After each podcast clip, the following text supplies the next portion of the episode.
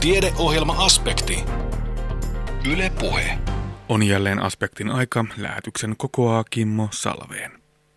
Jumala ja seksi pervoteorian silmin, B-vitamiini ja suola, siinäpä tämänkertaisia aspektin aiheita. Aluksi kuitenkin 3D-tulostukseen, eli ainetta lisäävään valmistukseen, josta on tulossa arkipäivää vähän alalla kuin alalla. Tosin Suomessa, etenkin teollisuudessa, tämän uuden teknologian käyttöönotossa ollaan arvioiden mukaan jopa viisi vuotta muuta maailmaa jäljessä.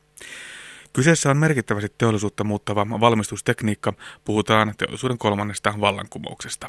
Tämä näkyy väistämättä myös opetuksessa, etenkin insinöörien osalta.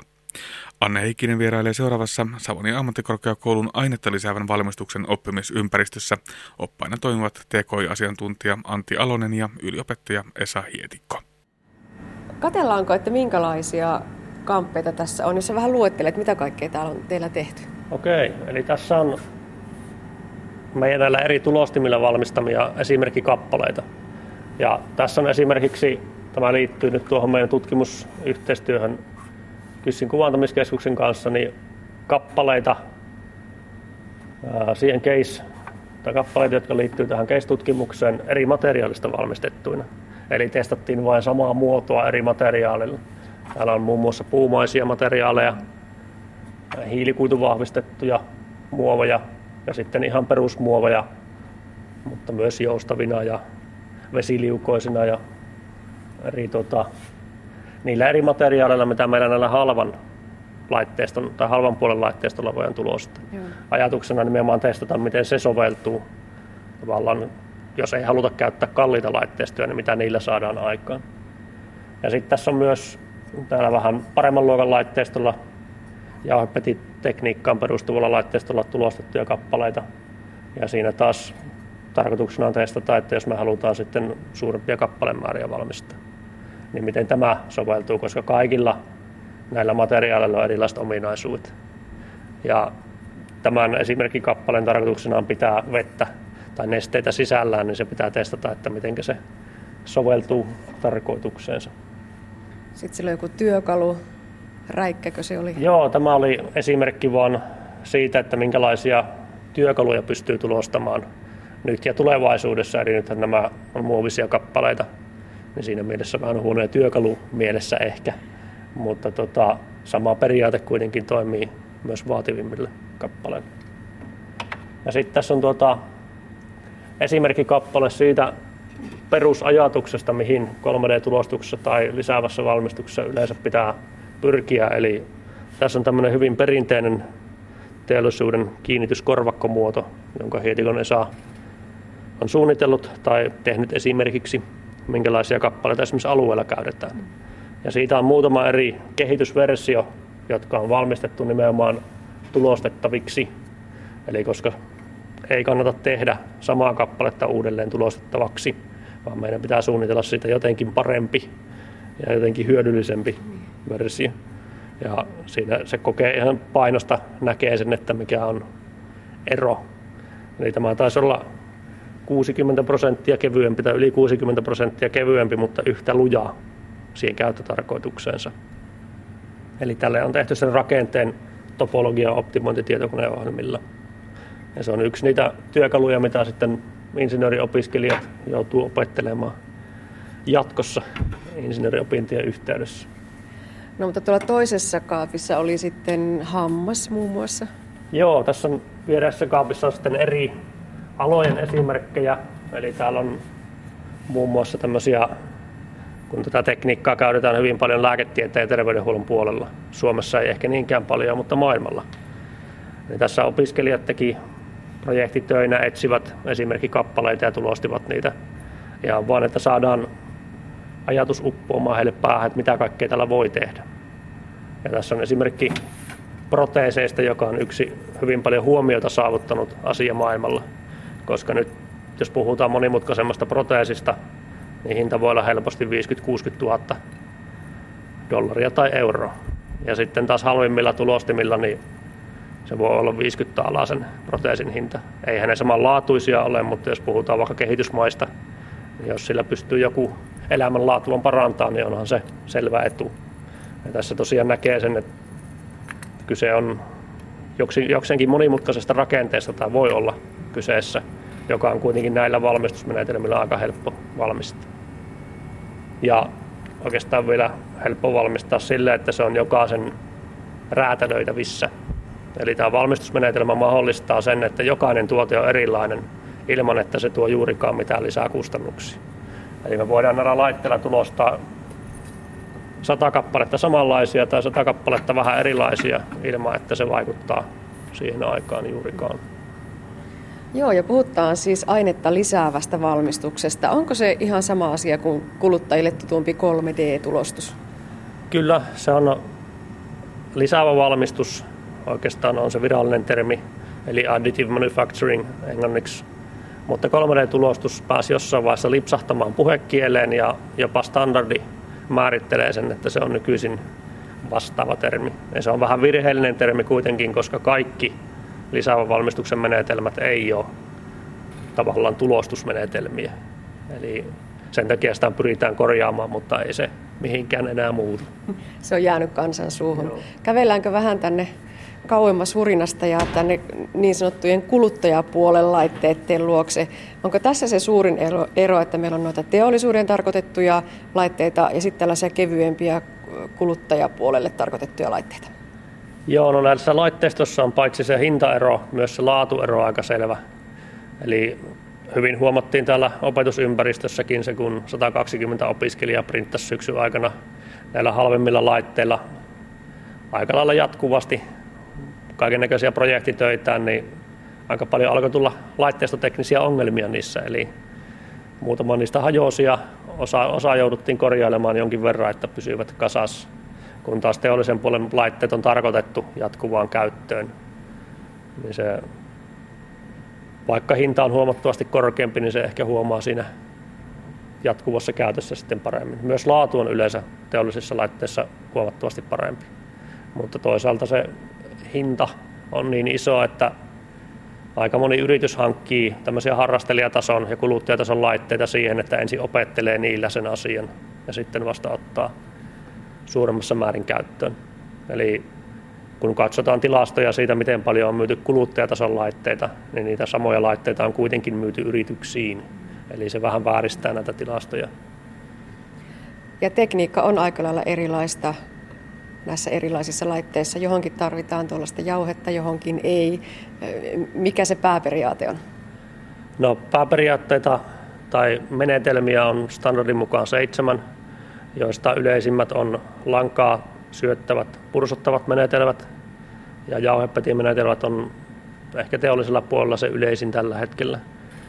Eli pursottavissa menetelmissä me syötetään sinne materiaalia suuttimen läpi ja sulatetaan se kuumalimapistolin tapaan, joka sitten liikkuu X, Y, Z-akseleille. Ja jauhepetimenetelmissä me levitetään jauhetta tulostusalueelle ja sen jälkeen sulatetaan tai kiinnitetään se aine jollain lämmön lähteelle.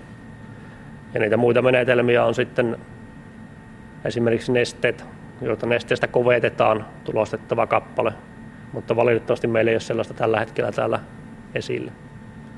Ja niissä kaikissa on omat hyvät ja huonot puolensa, mutta tota, tällä oppilasympäristössä hinta, käyttöhinta yleensä ratkaisee sen, minkälaisia laitteita hankitaan. Eli nämä pursottavat on käyttökustannuksiltaan niin edullisia, että niitä yleensä oppilaitoksissa näkee. No mitä ylipäätään ajattelet Antti Alonen, kuinka suuren läpimurron tai mullistuksen edessä ollaan, kun puhutaan ainetta lisäävästä valmistuksesta? Siihen on ladattu aikamoisia odotuksia. Joo, kyllä. Se on tota, no on ehkä vähän huono sanoa. No siellä olisi näköjään opiskelijaryhmä juuri tulossa tänne laboratorioon, mutta... Pakenivat. niin. Eli tota, kyseessä on merkittävästi teollisuutta muuttava valmistustekniikka. Ja jossain päin puhutaan teollisuuden kolmannesta vallankumouksestakin, mutta tämähän ei, jos puhutaan tästä valmistustekniikasta, niin ole täysin 3D-tulostukseen liittyvä, vaan siihen liittyy myös digitalisaatio. Me voidaan tuotteita ja osia säilyttää digitaalisessa muodossa sen sijaan, että ne varastettaisiin hyllyyn. Ja sen jälkeen valmistaa sitten 3D-tulostuksen tai lisäävän valmistuksen keinoin vasta, kun ne tarvitaan. Jos ajatellaan ihan tällaista käytännön esimerkkiä, niin voiko se olla se autokorjaamo, joka ei tarvitse valtavia tiloja säilyttää osia, vaan tekaisee sellaisen silloin, kun sitä tarvitaan? No kärjistettynä esimerkkinä tämä varmaan pitäisi paikkansa. Varmasti tähän löytyy vaihtelevia mielipiteitä, mutta aika iso osa osista on mahdollista valmistaa lisävalmistuksen keinoin. Se on sitten eri asia, mitä kannattaa valmistaa. Eli kyseessä ei ole vieläkään massatuotannon valmistusmenetelmä. Tosin joitain tiettyjä osia, kuten esimerkiksi lentokoneen polttoainesuuttimia, saadaan valmistaa jo massatuotteena. Eli GE on muun muassa ilmoittanut valmistavansa näitä suihkumoottorin osia ihan suuressa mittakaavassa. Ja siinä tosin syynä on se, että millään muulla tavalla niitä ei pysty valmistamaan. No entä sitten tuolla lääketieteen puolella, jos jossain, niin siellä niitä panostuksia ja odotuksia on? No, lääketieteen puolella maailmassa käytetään aika paljon näitä tota, lisävalmistuksen menetelmiä. Suomessa ehkä hieman vähemmän. Valitettavasti meillä ei ole Savonialla tietoa siitä, miten paljon Suomessa näitä käytetään. Meillä on kartoitus lähdössä käyntiin ensi kuun aikana asian liittyen, mikäli vain löydetään sopivat opiskelijaresurssit siihen. Ja yleisimmät käyttökohteet, mitä uutisissa lukee ja mitä kirjallisuudessa lukee, on ollut tämmöiset erilaiset proteesit, implantit, mutta myös biotulostus on kovasti lukenut lehdistössäkin lähiaikoina. Eli Amerikassa on muun muassa hyväksytty viranomaisten toimesta ensimmäiset pillerit, jotka on 3D-tulostamalla valmistettu. Ja se on semmoinen aihepiiri, mikä varmasti kiinnostaa Suomessakin terveydenalan ammattilaisia. No entä sitten ruokaa? Jossain päin maailmaa myös elintarvikkeita valmistetaan 3D-tulostamalla. Ruoan tulostuksesta en valitettavasti osaa, ei ole henkilökohtaista kokemusta, mutta muun muassa NASA on tutkinut pitempään jo astronauttien ruokavaliota, että mitenkä saisivat maukkaampia ruokia valmistettua jostain perusmateriaaleista. Ja kuluttajapuolelle tämän vuoden aikana on useammalta palveluntarjoajalta tarkoitus tulla ruoan tulostukseen sopivia laitteita. Niissä tosin yleensä puhutaan kylmistä materiaaleista, eli se ei paista se tulostinlaite sitä. Mutta suklaa on hyvä esimerkki. Niitä tulostinlaitteita on ollut useita vuosia jo markkinoilla, joilla suklaata voi printata niin sanotusti. No mutta mahdollisuudet ovat rajattomat. Ollaanko meillä Suomessa kuitenkin vähän jälkijunassa, että teollisuus ei ole lähtenyt ehkä niin hyvin tähän muutokseen mukaan kuin olisi toivonut? No teollisuus on Suomessa jos tämmöinen karkea arvio pitäisi heittää, niin ehkä viitisen vuotta muuta maailmaa jäljessä. Muovipuolella löytyy palveluntarjoajia, mutta metallipuolella, tai varsinkin metallipuolella Suomi on pahasti jäljessä muuta maailmaa. Jos katsotaan Eurooppaa, niin siellä on pienessä startup-yrityksessä enemmän metallitulostinlaitteita kuin Suomessa on yhteensä.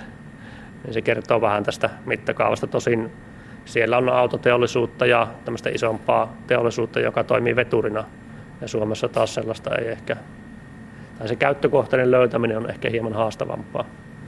Se ei kuitenkaan tarkoita sitä, että täällä ei niitä kohteita olisi, mutta tuommoiset isommat investoinnit aiheuttaa lievää epävarmuutta yrityksissä luonnollisesti. Niin pitäisi löytää ne sopivat käyttökohteet. Niin, mitä pitäisi tehdä, miten tätä voisi edistää meillä myös suomalaisen teollisuuden parissa? No VTTllä on muun muassa käynnissä muutamakin, tai käsittääkseni muutamakin hanke tähän asiaan liittyen. Ja tärkein oikeastaan, mitä meillä voidaan tehdä koulutuspuolella, on tuoda niitä mahdollisuuksia ilmi niin perusopetukseen, jolla se oppilaiden kautta valuu teollisuuteen se tieto, mutta se on vähän hidas polku. Eli jos nyt aloitetaan insinööriopiskelijoita opettamaan, niin neljän vuoden päästä he valmistuu ja siinä vaiheessa ollaan neljä vuotta taas pitemmällä jäljessä muuta maailmaa. Mutta no, me Savonialla esimerkiksi tässä meidän Alvo-hankkeessamme olemme tehneet kartoituksia ja teemme pohjois alueelle. Selvitämme, minkä verran yritykset käyttää valmistusmenetelmää hyväksi. Ja tällä hetkellä se tilanne on se, että no meillä voi juuri valmistui kysely, niin 71 prosenttia, jos oikein muistan, oli se lukumäärä, että yritykset ei millään lailla hyödynnä tätä valmistustekniikkaa tai eivät ole edes kokeilleet. Ja syy oli, kun tarkempaa syytä kyselyssä kysyttiin, niin siinä, että ei ole tietoa, mihin tätä voisi käyttää. Eli Suomeen tarvitaan tämmöisiä oppimisympäristötyyppisiä ratkaisuja, joissa yritysten on helppo tulla katsomaan, mihinkä se toimii. Ja se on ihan selvä asia, että PK-yrityksellä ei ole resursseja pysyä alan kehityksessä mukaan. No mutta nyt me olemme tällaisessa oppimisympäristössä. Käykö teillä täällä yrityksiä vai onko se sitten vasta tulevaisuutta, että tulevat katsomaan, että mitä se on ja voisiko tästä olla meillekin jotain hyötyä?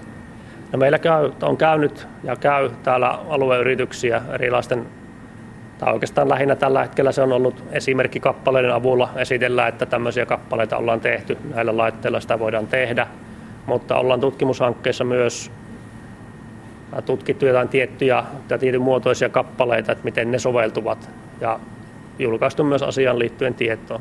Ja tätä nyt tarvitaan vain lisää, sillä jos hankkeisiin yleensä osallistuu muutamia yrityksiä, niin se on aivan liian pieni määrä. Puhutaan sitten opetuksesta, yliopettaja Esa Hietikko. Minkä verran tämä teollinen vallankumous, niin kuin tuossa äsken kuultiin, muuttaa opetuksen tarvetta, jos ajatellaan ihan niitä perusinsinööriopintoja?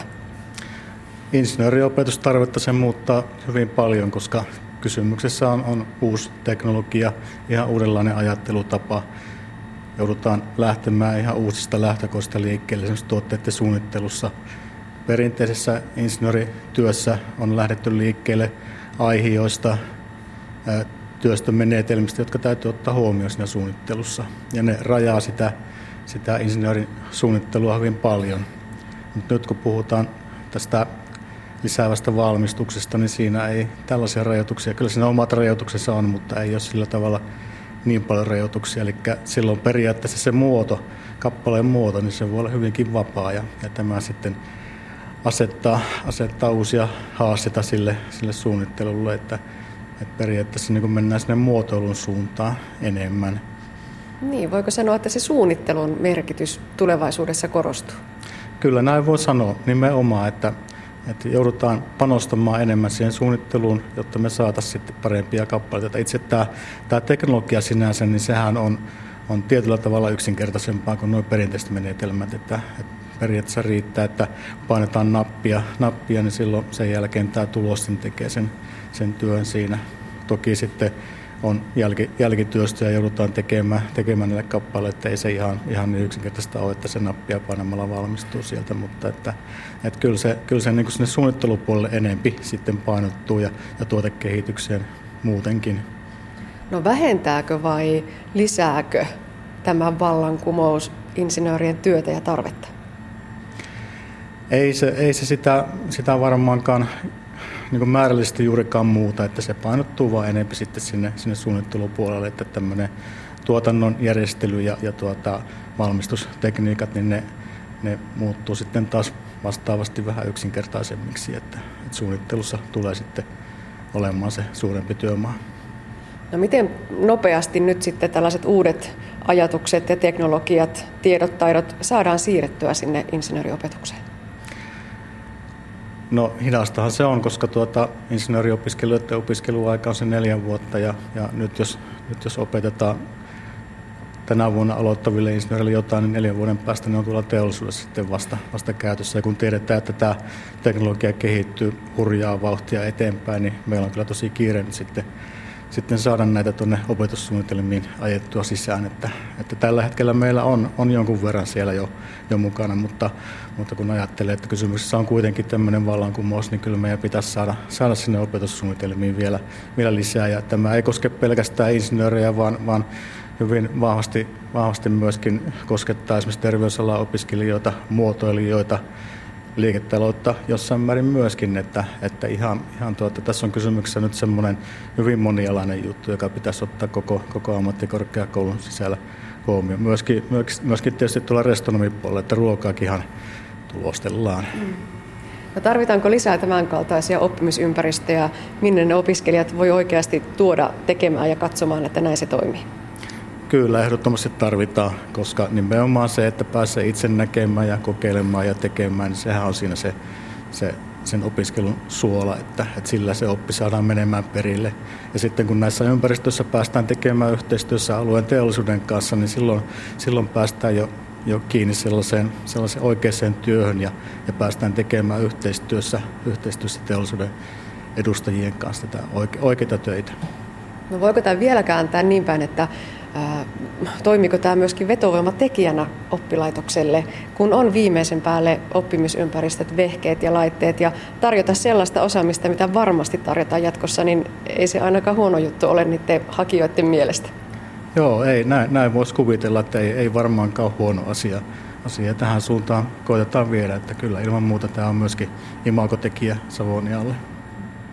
Tuossa äsken kuultiin, että se oppilaiden, opiskelijoiden kautta sinne yrityksiin menevä tieto on aika hidasta, se on se neljä vuotta vähintään. Mutta onko se kuitenkin se tehokkain keino, kun sinne menee niitä tuoreita nuoria ajatuksia ja ideoita ja innovaatioita, niin onko se se keino, millä homma lähtee oikeasti liikkeelle?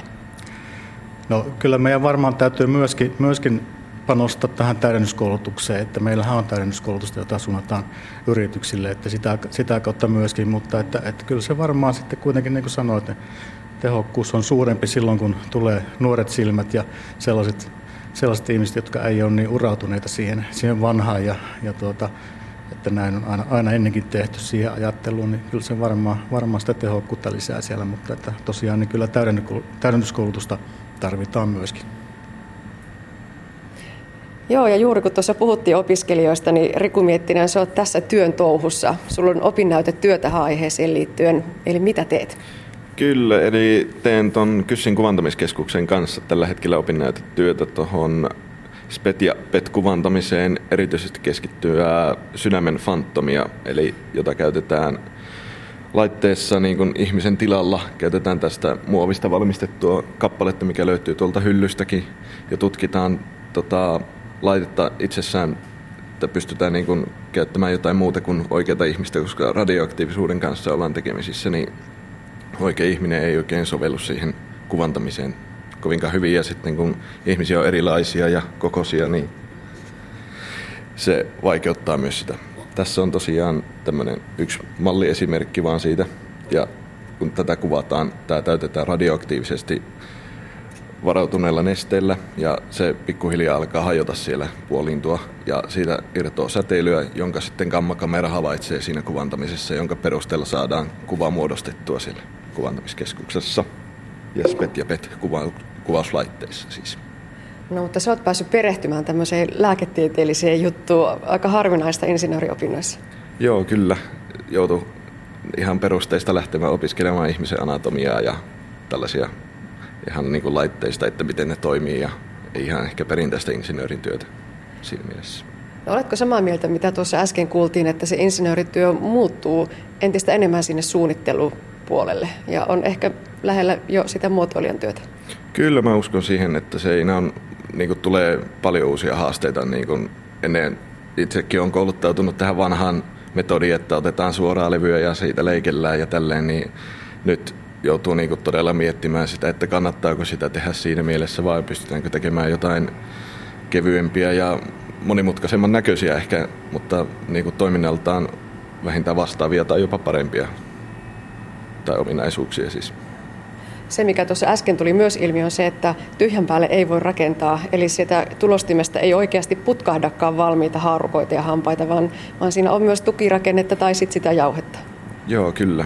Näin on, että siinä joudutaan niin kuin paljon miettimään myös sitä itse tulostamistilannetta siinä suunnittelussa, että voidaanko tätä ylipäänsä tulostaa ja että joudutaanko sitä leikkelemään osiin, osissa tulostamaan vai jos lähdetään alusta asti suunnittelemaan, totta kai se suunnitellaan, että se pystytään helposti tulostamaan, eikä niin kuin sille, että meillä on joku vanha malli ja sitä vaan lähdetään tulostamaan, niin kuin tähän mennessä on jouduttu osittain tekemään. No missä vaiheessa tämä sun opinnäytetyö nyt on menossa? No tämä on tässä, työosuus on niin kuin lähestulkoon suoritettu, eli tämä malli on nyt valmis ja se on menossa nyt valmistukseen tuolla, tuolla, tuolla niin kuin sarjatuotantolaitteella ja sitten kun se saadaan valmis, valmiiksi siellä, niin tulee vaan enää pintakäsittely sille ja sitten pari suunnitelmamallia teen vielä tähän opinnäytetyöhön liittyen ja sen jälkeen kirjoittelen raportin valmiiksi ja tässä olisi se.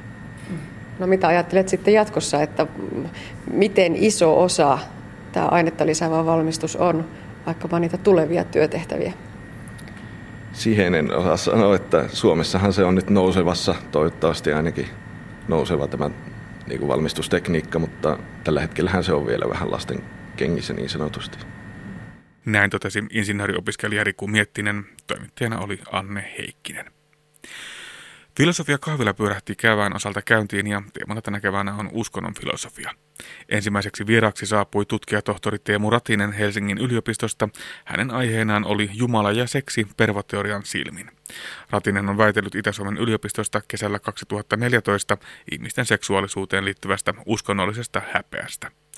Mutta miten pervoteoria, seksi ja Jumala sitten liittyvät toisiinsa, antaa Ratisen kertoa.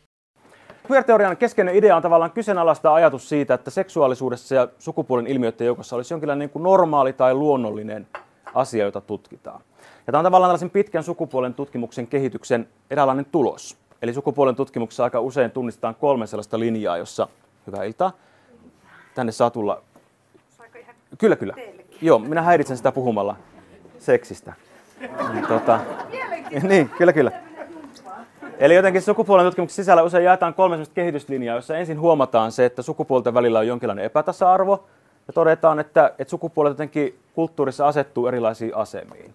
Sitten ruvetaan pohtimaan sitä, että miten niin kuin sukupuoleen liittyy erilaisia rooleja ja tällaisia kulttuuriantamia leimoja, joka voi liittyä seksuaalisuuteen tai sukupuoleen. Ja sitten tämä kolmas vaihe on jotenkin karkeasti ottaen tämän homman purkaminen, jossa ruvetaan pohtimaan, että, että mikä pohjimmiltaan nyt sitten on normaalia heteroseksuaalisuutta tai normaalia naissukupuolta tai normaalia miessukupuolta tai normaalia homoseksuaalisuutta.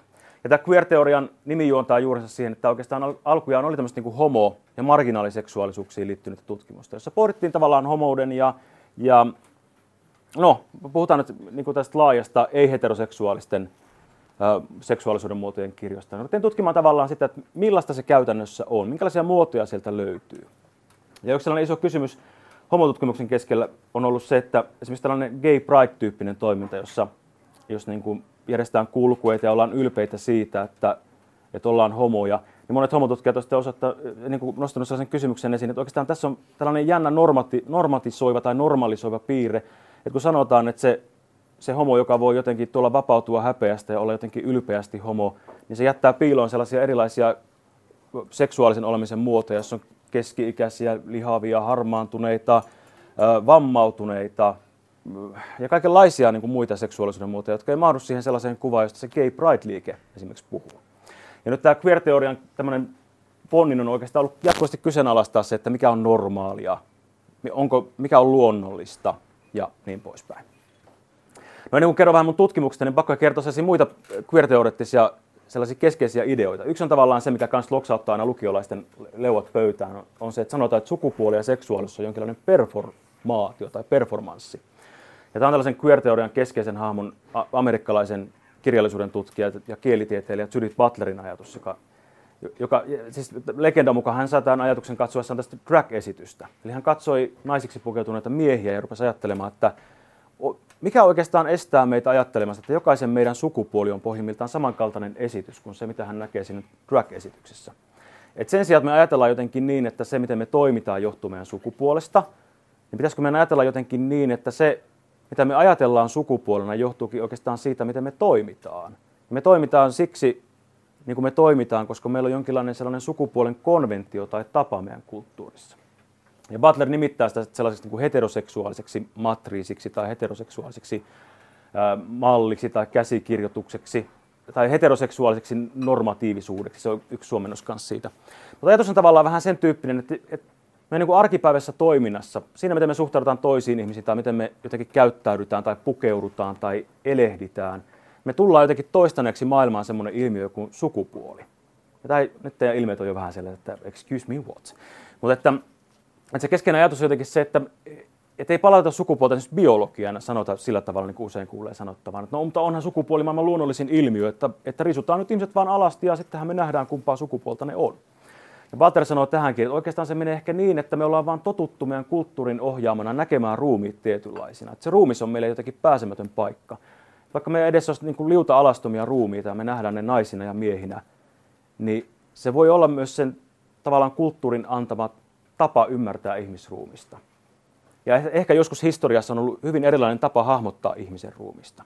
Ja niin kuin sukupuolen historioitsijat ovatkin osoittaneet aika vakuuttavasti, että, esimerkiksi vielä 1600-luvulla ihmisen ruumista ajateltiinkin toisella tavalla.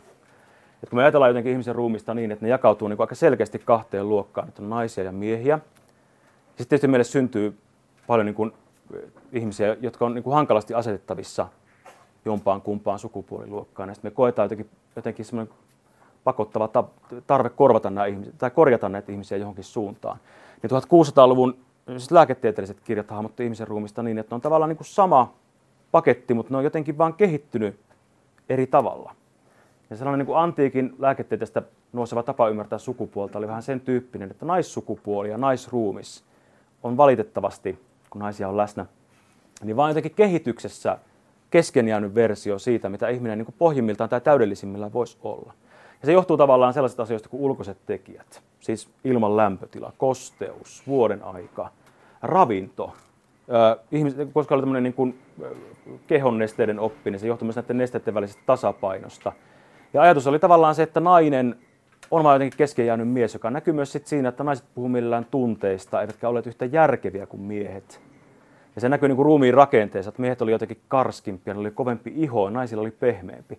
Joka sitten niin antiikin, tai oikeastaan keskeijän filosofialla aiheutti sellaisen ongelman, että, että nousi äkkiä kysymys, että miksi filosofimiehillä on niin pehmeät kädet? Ja sitten niin filosofimiehet selitti sen sillä tavalla, että se johtuu siitä, että kun ne käyttää niin paljon aivoja, niin kaikki ne elämän nesteet pyörii niin paljon tuolla pääkopassa, että se ei enää riitä niin karskiuttamaan sitä ihoa. Joten tavallaan se sukupuolen hahmottamisen tapa meni niin sellaisella jatkumolla, jossa oltiin jotenkin niin enemmän sukupuolta, eli mies, tosimies. Ja sitten oltiin vähemmän sukupuolta, eli ei mies, eli oikeastaan niin kuin nainen. Eli nainen oli jonkinlainen negaatio miehelle, ja tämä kuvio meni jotenkin niin kuin näin. Ja sitten 1700-luvulla niin kuin lääketieteen ja, ja, ja niin kuin anatomian tuntemuksen ja, ja filosofisten avausten ja monien muiden syiden seurauksena ruvetaan ajattelemaan, että sukupuolia onkin ehkä kaksi. Ja nyt me olemme aika vakuuttuneita siitä, että niitä on kaksi, mutta sen määrittely on vaan hankalaa. Että johtuuko se kromosomeista vai anatomiasta vai mistä. Ja tämä sukupuoli onkin meidän ajan ihmiselle semmoinen suuri mysteeri. Se tähän liikkuu kaikenlaisia legendoja, että niin kuin minun äidinkielen Maikka sanoi mulle lukiossa, Teemu on niin ihmeellinen mies, se on yhtä aikaa niin naisellinen, mutta niin maskuliininen. Joka siis oli äärimmäisen noloa. Voitte kuvitella siis 16-vuotiaasta kundista, joka sanoo, niin kuin, tai saa kuulla kesken hiljaisen ainekirjoitustunnin, että jätkä sukupuoli jotenkin hämmentävä hämä. Joka oikeastaan saakin niin kuin puhumaan mun tutkimusaiheesta, eli häpeästä. Ja nyt tavallaan tähän queer-teoriaan kuuluu keskeisenä kanssa tämmöinen niin häpeän tematiikka, koska, koska sitten monet queer-teoreetikot on ajatellut, että häpeän tunne on juuri se, mikä tavallaan pitää yllä tämmöistä niin kuin normaalin sukupuolen performaatiota. Ja tämä on myös se, mitä mä siinä omassa väitöskirjassa tavallaan tarkastelen. Että monet, monet niin queer-teoreetikot pohtii, että se häpeän tunne, kaikki tietää, mitä häpeä tuntuu. Siis siinähän sehän on sillä tavalla niin kuin arkainen tunne, joka jotenkin, sitä on hankala kuvata sanoin, mutta siksi ihmiset sanoo, että kyllähän te kaikki tiedätte, mitä häpeä on. Että se on jotenkin sellaista, että voi kun maa nielisi minut, tai nyt täytyy paeta, tai jotenkin, että olen menettänyt kasvoni, tai ja jännällä tavalla muuten kasvot on juuri ne, jotka reagoi häpeään. Että ihmiset punastuu tai ihmiset niin kuin peittää, laskee katsensa ja kaikkea muuta. Mutta queer-teoreetikot ovat ottaneet tämän häpeän tunteen jotenkin sellaiseksi työvälineeksi. Ne sanoo, että se, miten me pidämme yllä tämmöistä normaalia sukupuolta, esimerkiksi kuin heteroseksuaalisuutta, on juuri se, että ihmiset jotenkin jännien kulttuuristen mekanismien kautta niin kokee häpeää silloin, kun ne tekee jotenkin väärin sitä sukupuolta. Ja tulee semmoinen hups, voi ei, että menikö mulla miehuus, tai, tai jotenkin voi ei nyt en ollut tarpeeksi miestä tai tarpeeksi naista. Ja siinä häpeässä on jotenkin sellaista voimaa, joka saa ihmiset jotenkin pitäytymään sellaisessa tietynlaisessa mallissa siitä, mitä normaali miehuus tai normaali naiseus tai feminiinisyys on. En tiedä, oletteko vielä seurannut tähän vaikka, mutta tämä, niin tämä logiikka menee jotenkin näin. Eli jos tiivistetään jotenkin, niin tämä queer-teorian lähtökohta on se, että älkää ajatelko, että sukupuoli on jotain luonnollista. Tai ainakin laittakaa se sivuun se ajatus vähäksi aikaa. Te voitte olla sitä mieltä, mutta sulkeistakaa se hetkeksi ja miettikää, voiko ajatella toisin. Ja ajatelkaa, että ehkä onkin niin, että me olemme naisina ja miehinä maailmassa sellaisia kuin me olemme, koska me olemme jotenkin siis sosiaalistuneet tähän tällaiseen heteroseksuaaliseen järjestykseen, jossa jotenkin semmoinen sisäinen poliisi nimeltä häpeä pitää meitä jotenkin niin kuin normaalin rajoissa. No nyt tietysti pohditte, mitä tämä Jumala tähän liittyy. Onko tähän pakko sotkea jotakin yliluonnollisia asioita tai entiteettejä? koska on teologi, niin tietysti kiinnosti kamalan paljon se uskonnollisuus tässä kertomuksessa. Ihmiset jotenkin hahmottaa, sanotaan sitä nyt Jumalaksi, siis tällaisen niin kuin yliluonnollisen vuorovaikutussuhteen toisen pään, niin hirmu eri tavoin. Esimerkiksi vanhimmat ihmiset, jotka kertovat tästä tukahdutettu, tai tämmöiset, jotka elivät maailmassa, jossa naisten seksuaalisuus oli äärimmäisen tukahdutettu, niin nämä ihmiset kirjoitti myös paljon Jumalasta, joka näyttäytyi sellaisena niin tuomarina tai vaatijana tai, tai tota, no kuninkaana. joka niin kuin sanoo, että miten asioiden pitää olla, ja jos ihminen ei toteuta sitä, niin lopputuloksena on tuhoutuminen tai kadotukseen joutuminen tai jotakin muuta. Eli ihmiset saattoi kirjoittaa sillä sillä tavalla, että joku mies saattoi kirjoittaa tähän tyyliin, että Jumalalle kiitos, rukoilin ja pääsin irti tästä itsesaastutuksen synnistä, johon olin sortunut. Ja sitten kerrottiin, että palkkioksi siitä, että pystyin tähän, Jumala antoi minulle puhtaana säilyneen vaimon. Kiitos Herra. Ja niitä tämä naurattaa tietysti, että, tämä on niin kuin vierasta kielenkäyttöä, mutta aika monille ihmisille, jotka kirjoitti, niin tämä oli tavallaan se tapa, jolla he ymmärsivät elämää. Ja, ja totta kai tämä saa hymyilyttää. Jos tavallaan niin kuin nousee äkkiä sellainen logiikka, ja tämä niin sukupuolen tutkijahan voisi katsoa tätä vähän siihen tyyliin, että ensinnäkin A, miehen suhde Jumalaan on aika mielenkiintoinen. Siis että, että jostain kumman syystä, jos mies toteuttaa sen, mitä Jumala vaatii, niin Jumala palkitsee hänet, eikä millä tahansa. Ei se anna autoa tai rahaa, vaan hän antaa naisen. Ja sitten esimerkiksi tämmöinen queer-tutkija kuin Yves Kosowski Sedgwick, joka nyt on jo edesmennyt, niin on esittänyt tällaisen termin kuin homososiaalisuus. Huomatkaa että olen jättänyt muistiinpanon ja olen siirtynyt täysin vapaa-ajo moodiin, en tiedä mihin tämä menee. Niin, tota, ää, niin tässä Sedgwick on esittänyt tämmöisen termin kuin homososiaalisuus, jolla hän viittaa tavallaan siihen, että että kun 1800-luvun lääketiede synnytti tällaisia uusia kategorioita siitä, että mitä seksuaalisuus on, syntyi heteroseksuaalisuuden käsite ja homoseksuaalisuuden käsite, niin se kriisiytti miesten väliset intiimit suhteet. Siis tavallaan se vitsi, jota joku kertoi Facebookissa tuolla pari viikkoa sitten, joka on hirveän osuva. Tervetuloa. Täällä puhutaan seksistä. Ei. Niin tota, harvoin pääsee sanomaan näin muuta. Tota, niin, niin, tota, niin, pari viikkoa sitten Facebookissa joku kirjoitti sitä, että eikö ole erikoista. Että jos te soitatte teidän miespuoliselle ystävälle ja olette itse mies, että tuutko käymään saunassa, no se on ihan jees. Että ihmiset menee saunaan, ne istuu lauteilla alasti, sitten ne saattaa ottaa pari olutta ja sen jälkeen ne istuu sohvalle ja katsoo telkkaria. Mutta jos soittaa kaverille, että tutka käymään suihkussa, niin yhtäkkiä se muuttuu todella häiriintyneeksi se touhu. Ja sitten ihminen sanoo, ei tietenkään, miksi se tulee? Tulee, käydään suihkussa kahdestaan, otetaan pari olutta ja katsotaan telkkaria. Se on vähän outoa. Tai sitten toinen asia, että et ky, niin, ole hyvä. Epäilet, että on likainen. niin, niin, niin. Mutta kyse on kuitenkin peseytymisestä, mutta toinen on jotenkin sauna ja toinen on suihku. Ja tähän kertoo jotenkin, miten meidän paikat on sukupuolittuneet. Että miehet voi turvallisesti olla alasti keskenään saunassa. Kukaan ei epäile mitään. Jos kaksi miestä on alasti vaan, että menee kahdestaan suihkuun, niin se herättää heti, heti jonkinlaisia niin kuin heteroseksuaalisuuden näkökulmasta jonkinlaisia, niin kuin, jonkinlaisia niin kuin epäilyksiä. Mutta mut et, et, esimerkiksi tämä Jumalan ja miehen suhdehan on tavallaan homososiaalinen, siis siinä mielessä. Sitä voisi tarkastella näin, koska, koska tämä Sedvik selittää näin, että nainen on sellainen tekijä, joka pitää miesten välisen suhteen normaalina. Eli kun miehet jotenkin saunassa puhuu vaikka naisista, niin silloin se miesten välinen suhde on jotenkin normaali, eikä siinä ole mitään epäilyttävää. Kukaan ei voi epäillä, että heidän välillä on jotakin sellaisia tunteita, jotka on liian niin kuin likeisiä. Ja nyt tavallaan tämä Jumalan ja ihmisen, tai miehen ja Jumalan ja naisen välinen tämmöinen triangelisuhdehan on mielenkiintoinen, koska siinä niin kuin miehen ja Jumalan välit pysyy kunnossa – jotenkin hallittavissa niin pitkään kuin se nainen pyörii siellä kolmantena pyöränä. Eli Jumala antaa niin kuin miehelle naisen lahjaksi, ja mies sanoo, kiitos Jumala sain naisen. Ja kukaan ei voi jotenkin epäillä, että se miehen ja Jumalan välissä on mitään muuta kuin semmoinen, että kaksi miestä tässä nyt hoitaa näitä hommia ja se nainen tulee jotenkin toiselta mieheltä palkkioksi. Tämä saattaa kuulostaa nyt vähän yliampuvalta, mutta tämä voi tarkastella näin. Mutta sitten tämä muuttuu mielenkiintoiseksi, kun tämä toinen ikäpolvi rupeaa puhumaan psykologisella kielellä. Koska tämä psykologisesta kieltä ja tämmöistä kasvua ja identiteettiä ja niin kuin minuutta korostava puhetapa, joka on muuten meille kaikille tuttu. Se ei ole mitenkään huono tai hyvä, vaan se on se tapa, jolla ihmiset nykyään jotenkin ajattelee itsestään. Ja tähän liittyy sellainen ajatus Jumalasta, joka on myös niin hyvä ja terapeuttinen ja pohjimmiltaan rakastava. Eli tämmöinen puhetapa, jos sanotaan, että Jumala rakastaa kaikkia, tai Jumala on hyvä, tai Jumala näkee minut ja ajattelee, että olen tä- kelpaan hänelle täysin. Ja se on täysin päinvastainen kuin semmoinen Jumala, joka on semmoinen änkyrä, joka heittää kiviä niskaan ja sanoo, että jos et tottele, niin aita sinut kadotukseen.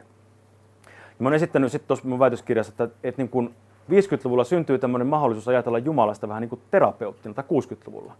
Ja ihmiset alkaa pikkuhiljaa ymmärtää, että, että Jumala voidaan nähdä jonkinlaisena niin kuin terapeutin kaltaisena hahmona, joka tukee ihmistä kasvussa ja niin kuin, kultivoi sen ihmisen tunteita, mutta se terapeuttinen Jumala vaatii sitä, että ihminen jotenkin avaa tunteensa ja avaa itsensä Jumalalle ja kertoo itsestään kaiken sille Jumalalle. Ja Jumala sanoo, että näen sen mitä olet ja hyväksyn sen täydellisesti. Ja nyt moni jo arvaa, että tähän on niin miehuuden näkökulmasta äärimmäisen hankalaa, eikö vaan? Mutta koko suomalainen maskuliinisuus on ollut semmoista, että suomalainen mies ei pyydä apua, suomalainen mies ei niin kuin kerro stereotypioiden mukaan tunteistaan ja, ja suomalainen mies on hyvin tällainen niin kuin, niin kuin toiminnan kautta pärjäävä. Aina kuulen näitä tarinoita, kun mies kuulee tulevansa isoisäksi, niin hän ei sano mitään, vaan jää moottorikelkalla puoli tuntia ja sitten tulee takaisin tupaan ja sanoo, että hieno homma.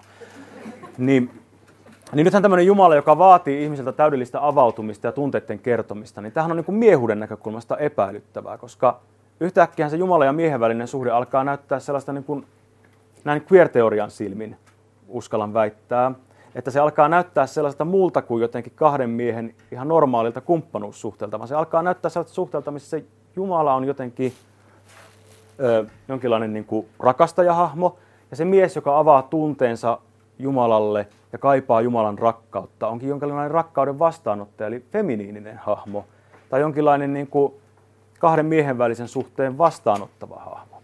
Ja sitten sitten tämä on mielenkiintoinen tavallaan siitä keskustelusta käsin, kun nykyään sanotaan, että miehet ei viihdy kirkossa. Ja monet kirjoittaa, että kirkko on mennyt tämmöiseen psykohöpötykseen, että siellä vaan käydään retriiteissä ja puhutaan tunteista ja miehillä ei ole mitään tekemistä kirkossa. Niin voisi jopa ehkä ajatella, että ehkä se saattaa osittain johtua tästä, että se maskuliinisuus tuntuu kirkon piirissä jotenkin uhanalaiselta. Että on hankala jotenkin tulla tunnistetuksi sellaisena perinteisenä miehenä tai normaalina miehenä, kun siellä vaaditaan mieheltä temppuja, jotka yleensä liittyy naiseuteen, eli jotenkin tunteista puhumiseen. Tähän on mielenkiintoinen keskustelu sinänsä, että esimerkiksi niin kun oli tämä yhden sukupuolen malli silloin vielä 1600-luvulla ja, oikeastaan keskiajalla ja antiikissa, niin silloinhan kir- kirkkoisät, eli tällaiset niin kristinuskon opin muotoilijat, kun he kertoo Jumalasta, niin, niin hän on kuin lukisi jotakin rakkausromaania nykyään, koska ne miehet kirjoittaa siis sillä tavalla, että että Jumala tulee ja lävistää minut ja Jumala rakastaa minut ja Jumala syleilee minua ja Jumala suutelee kaulaani, Jumala suutelee huuliani. Ja, ja tavallaan sitten on esitetty sellainen teoria, joka ei mun oma, vaan muiden queer-tutkijoiden, että, että kun sukupuolta ajateltiin tämmöisenä jatkumona, jossa oltiin joko täysin miehiä tai sitten oltiin vähemmän miehiä, niin Jumalahan oli aina siellä huippumaskuliinisuuspositiossa, koska Jumala oli täydellinen olento. Niin silloin jokainen mieskin oli tavallaan naisen roolissa suhteessa Jumalaan. Ja sen takia, jos te luette vanhoja kirkkoisien tekstiä, niin miehet jotenkin kertoo kuin nainen suhteestaan Jumalaan. Ne jotenkin sanoo, että Jumala tulee ja syleilee minut, ja, ja oikeastaan se menee paljon pidemmälle, mutta me piti kertoa, mitä siellä tapahtuu. Mutta lukekaa itse. Eli siis se menee jotenkin ihan sellaisen lihallisen rakkauden kuvailuun, joka on kyllä äärimmäisen mielenkiintoista. Mutta koska meillä nykyään on tämmöinen kahden sukupuolen malli, niin miesten suhde tämmöiseen Jumalaan jotenkin rakastavassa mielessä on ehkä paljon hankalampi, koska se uhkaa laittaa miehen sitten sellaiseen kategoriaan meidän sukupuolen ja seksuaalisuuden luokituksessa, jossa mies ajautuu niin kuin helposti hom- homouden alueelle, joka on niin kuin äärimmäisen häpeällistä, koska meidän maailma on niin heteronormatiivinen. Mie en tiedä, oletteko vielä seurannut tätä kuviota, mutta näin se jotenkin, jotenkin saattaa mennä. Öö, on pohtinut myös sellaista ajatusta. Tämä on ehkä vähän jo teoreettinen ja tämä tähän loppuun tuntuu ehkä vähän raskaalta, mutta mutta tähän Jumalasuhteeseen näyttää liittyvän myös sellaisia mielenkiintoisia piirteitä, että, se, että ihmisen suhde Jumalaan ei ole semmoinen viaton suhde, vaan kun nämä ihmiset kertoo suhteestaan Jumalaan, että millainen Jumala on, niin se Jumalasuhde myös rakentaa sitä sukupuolta ja normaalina olemista. Se tavallaan on, niin kuin tässä tuli jo jotenkin esille vähän sivulauseissa. Mutta esimerkiksi tämmöinen terapeuttinen Jumala, joka on monille naisille semmoinen keskeinen tapa ymmärtää Jumalaa, niin siinä on sekä hyviä että huonoja puolia. Se Jumala kannustaa niitä naisia sillä tavalla. Tai ne naiset kirjoittaa, että että kasvoin naiseksi ja sain tukea Jumalalta. Ja vaikka kirkko tuomitsee eronneet naiset tai vaikka kirkko tuomitsee tämä ja tämä, niin Jumala kuitenkin näkee minut tällaisena ja hyväksyy minut juuri tällaisena kuin olen. Mutta sitten tähän terapeuttiseen Jumalaan liittyy sellainen jännä piirre, joka, joka liittyy muutenkin tämmöiseen vähän niin kuin terapeuttiseen puheeseen, että naiset omaksuu sen myötä aika helposti sellaisen terapeutin roolin myös parisuhteissa. Ja sitten mun, ta- mun tavoite oli myös niin kuin jahdata vähän tämmöisiä, niin kuin, mitä se nyt pitäisi sanoa, että minkälaisiin niin satimiin ihmisiä ajetaan, kun ne luulee tavallaan vapautuvansa, mutta ne ei huomaa, että ne joutuu tekemään kaikenlaista muuta juttua. Tämä me huomaan tämä niin monesti ihan siis niin kuin arkisessa elämässä, mutta monet naiset kirjoittivat mun aineessa esimerkiksi sillä tavalla, että, että aviosuhde oli jotenkin ihan riekaleina, ja nämä naiset kirjoittaa, että viimeiseen asti yritin jotenkin saada miestäni puhumaan tunteista ja vein miestäni sinne ja vein miestäni tänne ja yritin saada miestäni tekemään tätä ja miestäni tuota, mutta ei sitä oikein tullut mitään.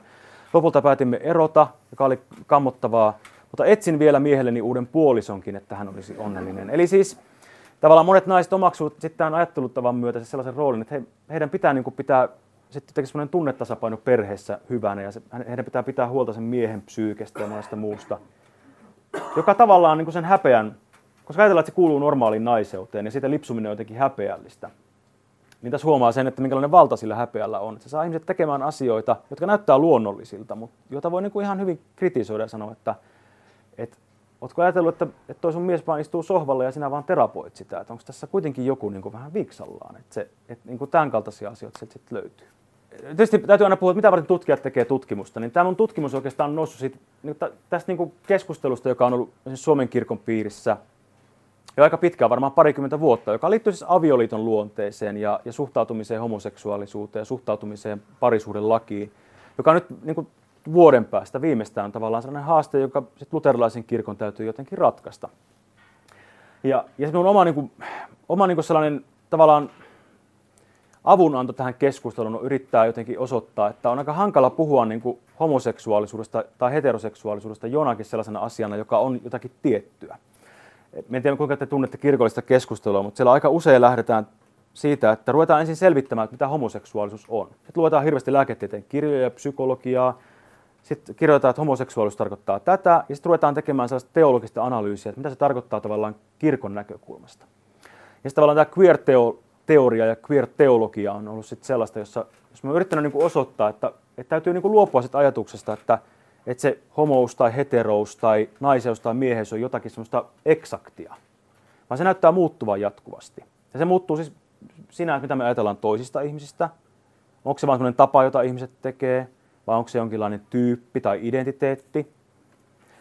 Juuri luen muuten edes queer-teologista kirjaa, joka on tuolla, tuolla mun kassissa tuossa junassa luin sitä, jossa kävi ilmi mielenkiintoinen juttu, että esimerkiksi 1900-luvun alussa Suomessa, kun ihmisiä tuomittiin homoseksuaalisista rikoksista ihan siis rikosoikeudessa, niin se nähtiin tavallaan, miesten väliset suhteet nähtiin niin kuin itsetyydytyksen kanssa niin kuin rinnakkaisina ja se tavallaan johtuu siitä, että 1900-luvun alun lääketieteellinen kirjallisuus sanoo, että jos harrastaa itsetyydytystä, niin se johtaa lopulta myös siihen, että rupeaa harrastamaan seksiä miesten kanssa tai samaa sukupuolta olevien kanssa. Ja tämä tavallaan kertoo siitä, että miten tavallaan tämä on tämmöinen vähän kuin saippuamainen tämä seksuaalisuuden eri käsitteet. Että on äärimmäisen vaikea niin kuin naulita paikalleen ja sanoa, että tässä on kyse niin kuin tällaisesta, tällaisesta asiasta. Ja ehkä tärkeintä siinä on sitten se, että miten ihmiset mieltää itse sen asian. Että et kun aika usein kirkollisessa puheessa sanotaan, että joo joo, että me hyväksymme kyllä ihmisen, mutta en sitä, emme sitä, mitä hän tekee. Tämä on tällainen jos, niin kuin tyyli, joka on ikivanha, jos sanotaan, että kyllä me niin kuin hyväksymme homoseksuaalit ihmiset, mutta me emme vaan halua, että hän tekee niin kuin niitä homoseksuaalisia tekoja. Ja se tavallaan ehkä liittyy sellaiseen vanhaan ymmärrykseen, jossa jotenkin ajateltiin, että ne, että ne teot on jotenkin ratkaisevia, tai että, että, että homous on vain joku teko, vähän niin kuin auton varastaminen, että ihmiset voi tehdä sitä. Mutta näyttää siltä että mun aineiston valossa, että, että niin kuin nyky, ihmiselle, että varmaan kaikki niin olette vähän, tai enemmän tai iso osa tästä varmaan samaa mieltä, mutta aika monet nykyihmiset ajattelee sillä tavalla, että seksuaalisuus, joka heissä on, on niin erottamaton osa heistä, että ei sitä voi niin väkivalloin ottaa irti. Että esimerkiksi ne kaikkein nuorimmat kirjoittajat, jotka on ei-heteroseksuaaleja tuossa mun aineistossa, niin sitten kirjoittaa jotenkin siihen tyyliin, että, että kamppailin pitkään tämän asian kanssa, että voinko olla homoseksuaali ja työskennellä kirkossa.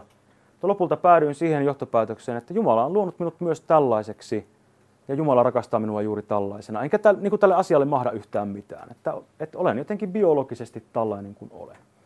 Ja se on ihan toisenlaista puhetta kuin jotkut vaikka vanhimmat saattoi kirjoittaa, että minulla oli tällainen pahe, että aina silloin tällöin sorruin tällaiseen asiaan. Ja tavallaan me ollaan tultu sellainen kehityskulku, jossa me ajatellaan vaikka homoudesta niin aluksi niin, että ne on vain pelkkiä tekoja tai ha- hairahduksia. Nyt me ajatellaan jotenkin niin, että ne on sellainen asia, jota ihmisestä voi jotenkin erottaa. Että ihmiset vaan yksinkertaisesti on jotenkin seksuaalisuudeltaan sellaisia kuin ne on. Näin tutkijatohtori Teemu Ratinen filosofiakahvilassa Kuopiossa. Hänen alustuksensa löytyy kokonaisuudessaan Aspektin nettisivuilta osoitteesta kantti.net kautta aspekti. Ja tuota kuopiolaista filosofiakahvilaa järjestävät Snellman kesäyliopisto ja kuopiolainen filosofian lukupiiri.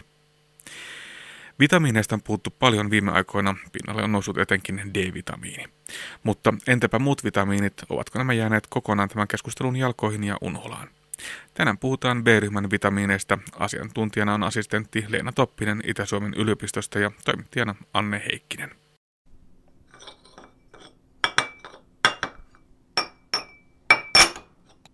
Mitä ne vitamiinit oikein on?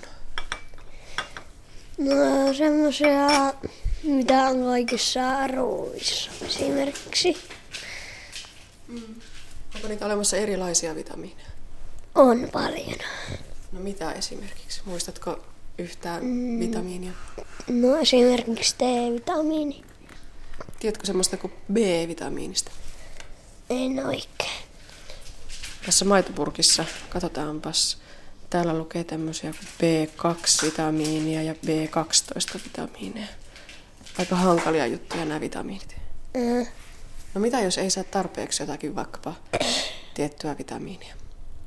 Saattaa niin tulla joku iso sairaus. No saako niitä vitamiineja muusta kuin ruoasta? Juomisista ja ruoista. Sellaisista.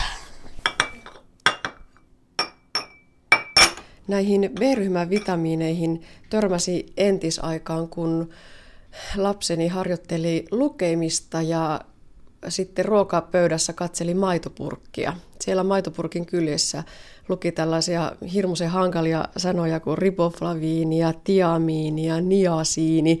Nämä muun muassa ovat B-ryhmän vitamiineja.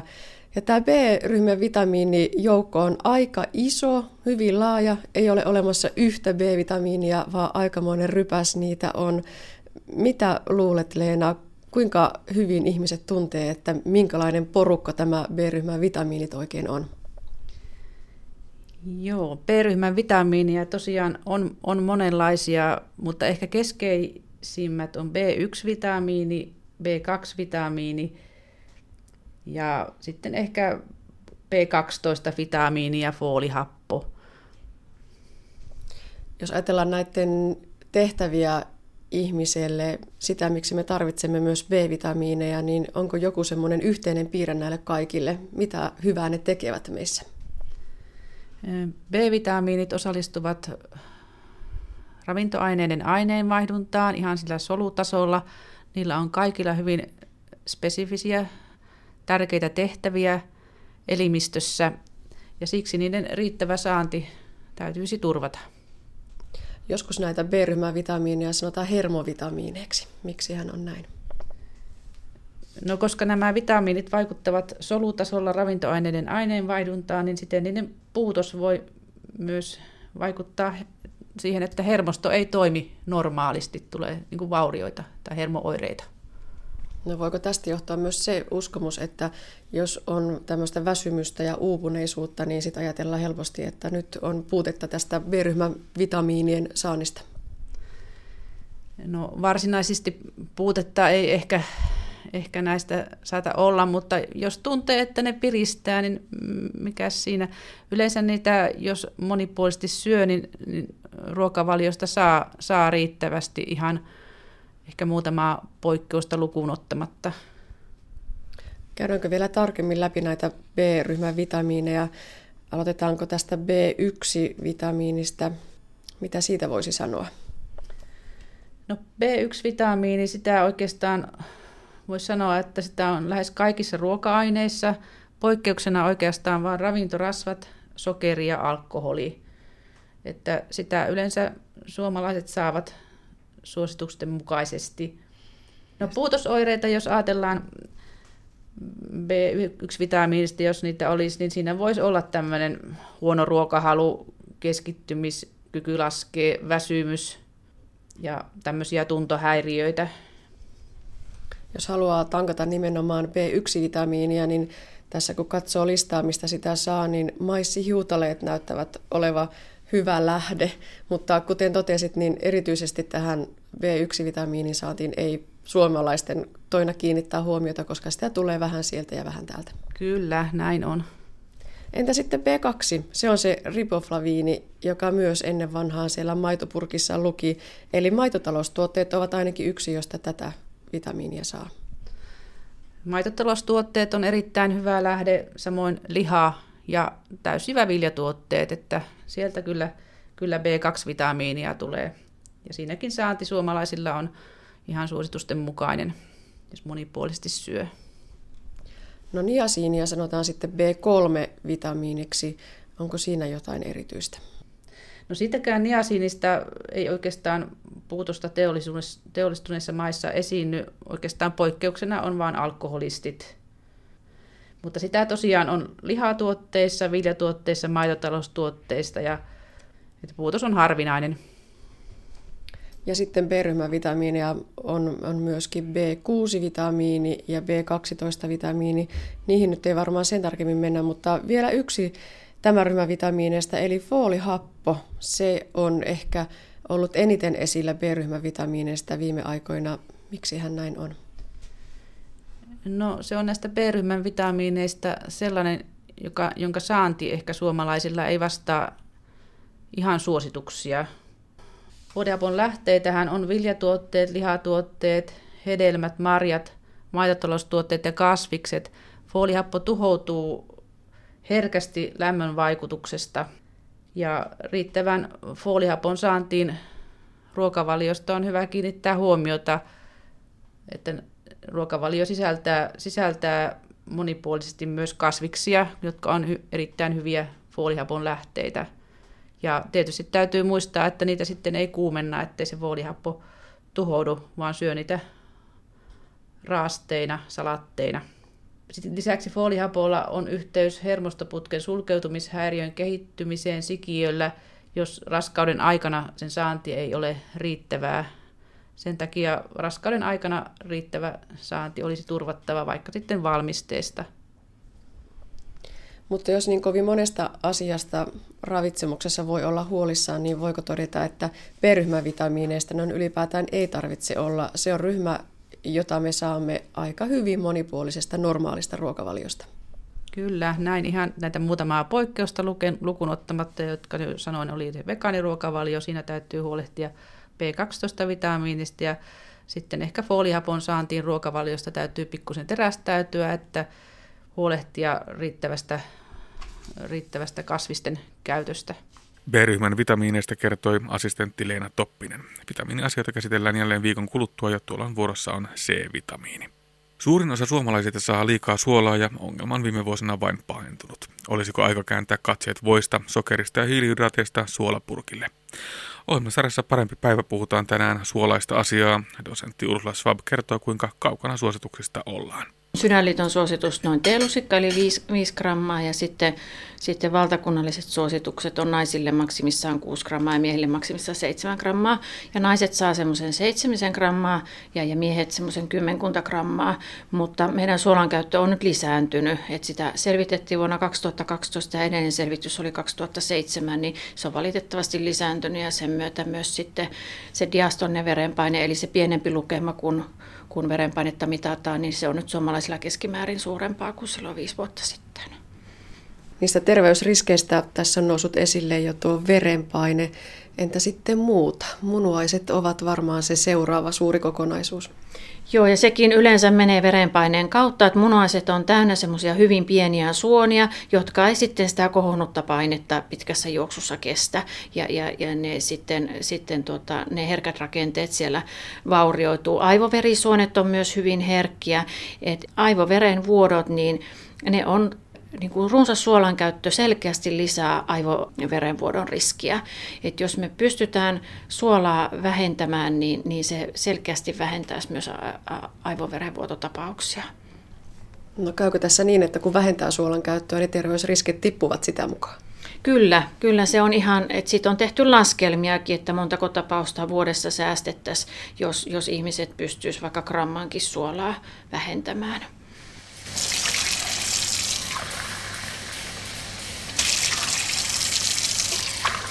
Jano voi johtua siitä, että, että elimistössä niin nämä elimistön nesteet on vähän, vähän turhan niin kuin tiivistetyssä muodossa ja elimistö haluaa sitten laimentaa niitä ja, ja se sitten saadaan se signaali, että menepäs nyt juomaan.